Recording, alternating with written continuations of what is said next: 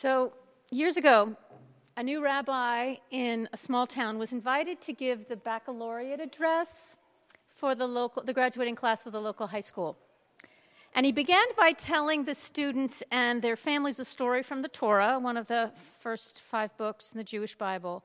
It's, it's from the book of Numbers, and it tells of a time when the people of Israel were still in the wilderness after Moses had led them out from the land, out of Egypt in slavery in Egypt. And they'd been in the wilderness for a long time, and Moses was now preparing them to enter this new land, uh, their land of promise, the land of Canaan. So Moses, um, in anticipation, sent ahead 12 spies, spies into the land of Canaan to see what the land was like and to see what the people were like. And all 12 came back with glowing descriptions of the land. 10 told, spread this, spread word or through the camp, however, that the people in the land of Canaan were giants. And they said, We appeared in their eyes as grasshoppers. And the rabbi paused and said to the students, This is a most extraordinary statement. We appeared in their eyes as grasshoppers. For how can any of us know how we appear in the eyes of another? And then he said this This is the question for you to answer for the rest of your lives. Do you see yourself as a reflection of how you think you appear in the eyes of other people? If so, you will never know for certain who you are. It is misleading to assume that because what you see outside of yourself appears large, that you therefore are small. Or conversely, if what appears small before you, that you are large. Not only may you not be a grasshopper when others appear to you as giants, but even if others come and tell you that you're a grasshopper, this may not be the case. And I tell you this story today because I think it's one of the most important tasks for all of us, and it's never ending, really. Where do we go t- and to whom do we listen in order to discover and claim who we are and what we know to be true about ourselves? Um, and as we grow and mature, we have to learn how to balance or to keep in some kind of dialogue the messages that come to us from the outside and what speaks to us from within. And even as the story reminds us, what we think other people think, which is like a whole other level of subjectivity.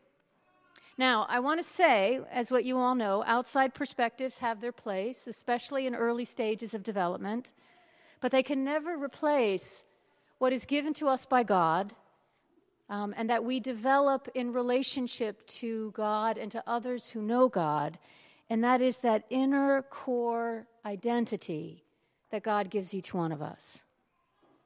Now, we heard another story read, and you can look back to it in your bulletin from another book in the Jewish Bible of the boy, Jeremiah, whom God called at a very young age, a very young age, to do something brave.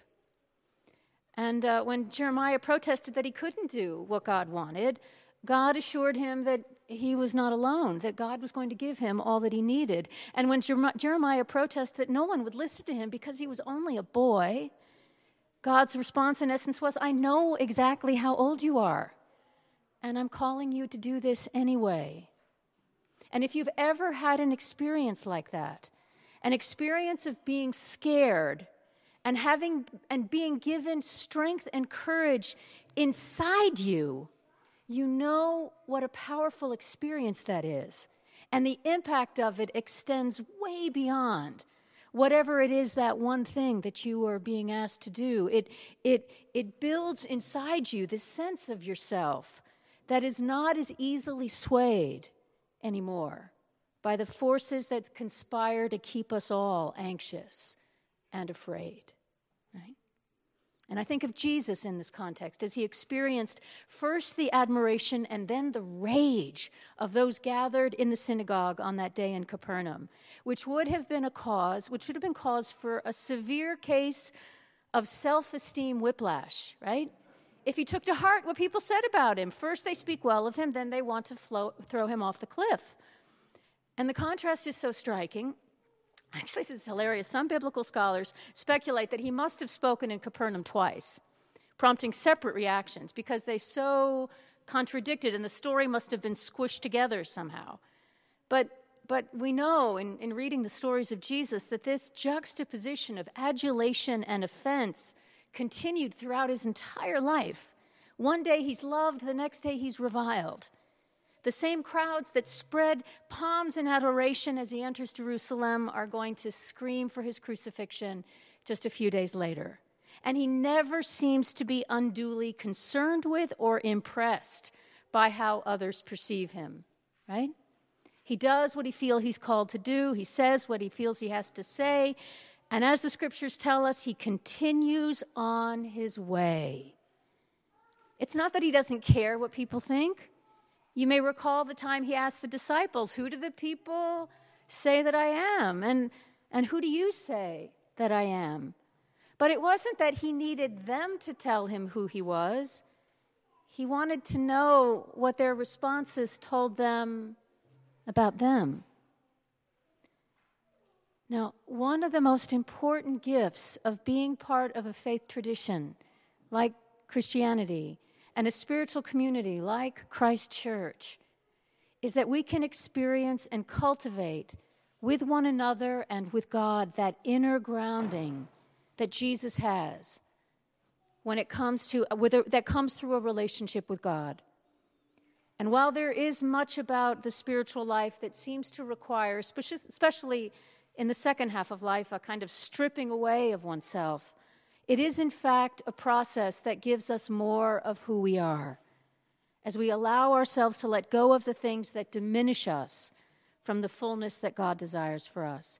And a faith community like this one, Christ Church, you're at your best when you help one another be true to who each other is, not as others see you, not in extremes of adulation or scorn, not as giants or grasshoppers, but humbly and gloriously, fully yourself. The glory of God, one of the early fathers said, the glory of God is a human being fully alive. And one of the most important tasks of parenting and of raising children in Christian community is to equip our children as they grow so that they form this sense of themselves, sure of their intrinsic worth in a world that will tell them very quickly that they are to be judged by whatever external standards there are in fashion at the time. And again, some of those standards have their place, but we all need, we all need that inner core or else, as the Apostle Paul writes, we will be tossed to and fro by every wind. I get that. I mean, I'm tossed to and fro, right? But it's God and it's community that's centered in God that brings me back to the essence, the true self that God has created inside me. And the same is true for all of you. And it's especially true for the children you are blessed to raise. And this sacrament of baptism, it's a sign, it's a symbol, first of God's unconditional love for Nikolai and for Hoke, and for all the children you are blessed to raise in this community. And you're making promises, you are making promises on their behalf, using the ancient words of our tradition that may not fully reflect our experience of what it means to follow Jesus, but, but that we say anyway because they connect us to people who have been committing themselves to this faith for over 2,000 years. And our task, as in every generation, is to be in conversation with this tradition, with these words, alongside our experiences and our word and our words, reflecting our questions, our hopes, our God-given vision. So I'd like you now, if you have your bulletin, I'd just like you to turn quickly to the baptismal covenant. It's coming up. It's coming up really quickly here. But I just want to point out a few things about it because I think it's so important. Um, so, this is after the godparents and parents make their first initial promises, right? And it comes down to that first part where we all speak together, right? We are all asked to recite and reaffirm, if we are reaffirming baptism, these questions. And the first three questions are basically in question and answer form, what's known as the Apostles' Creed, one of the most ancient creeds of the Christian faith. And they begin with this Do you believe? Do you believe? Do you believe? Right? And I think it's important to remember here that belief in this context isn't, um, isn't assertion of an intellectual principle, at least not alone, but it's an orientation of our hearts. You don't have to have all the answers of faith to answer this question. You don't have to, you don't have to know exactly what you're saying. You just have to feel the call to stand in the circle of Christian community with Jesus and his life and his teachings and his mystical presence the, as our touchstone. That's what we're saying. We're giving our heart to this. And these are the basic tenets of faith that we're standing with. And the next five questions are what it looks like to live. These are the things that we do as Christians. And I often used to, I used to tell parents when I was a rector and we would go through these questions that these are the ones that you want to be able to answer with integrity, right? Um, you want to be able to say yes with that wonderful caveat, with God's help, right? Um, right? It's a great caveat.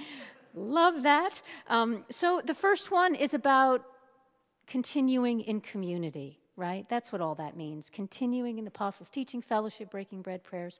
This is simply to remind us that we're not doing this as a solo sport. Christianity is, is a team effort. We do this together. And part of what it means to be a Christian is to show up with other Christians. And sometimes you show up for your sake, and sometimes you show up for somebody else's sake, and you never know on a given day why you're there, right? But it's important that we show up. Second question is about, um, well, it's a reminder that we're all going to fall down and make mistakes. It's not if we fall into sin, it's when, right? When. And what are we going to do then? When we fall, will we allow ourselves to be picked up by the grace and forgiveness of Jesus and can carry on? Will you proclaim by word and example the good news of God? This is a call to an integrated life, to walk our talk, as they say, to strive to live in such a way that our words and our actions are consistent with one another, and to share whatever glimpse of mercy and grace we've known. And then the last two questions are simply about how we're going to live in the world. Will we seek and serve Christ in all persons? Will we strive for justice and peace? Respect the dignity of every human being? Let there be no doubt that the priorities of a Christian are to be in service to the world as Christ was, as Christ is, and to pray and to work for justice and peace. Now, for those of us who get to follow this path, it's, it's a challenging one. Um, it can't be lived within the safe boundaries of convenience or with gifts that cost us nothing. And yet, at the heart of it, the heart of it is a path and a relationship to God in Christ. And what it gives us and what it promises our children is priceless. A relationship with God in Christ that sustains and guides and forgives and inspires and teaches us what it looks like to love. And we want that for ourselves and we want that for our children. And I just want to say, looking at all of you, that your children are so blessed to be here. Nikolai and Hoke are so blessed to be baptized among you um, a community that will love and prize them and help them grow into the fullness of God's dream for them and God's dream for us all. So carry on, Christ Church, and uh, let's continue to hold up this beacon for ourselves, for our children, and for God's world. Amen.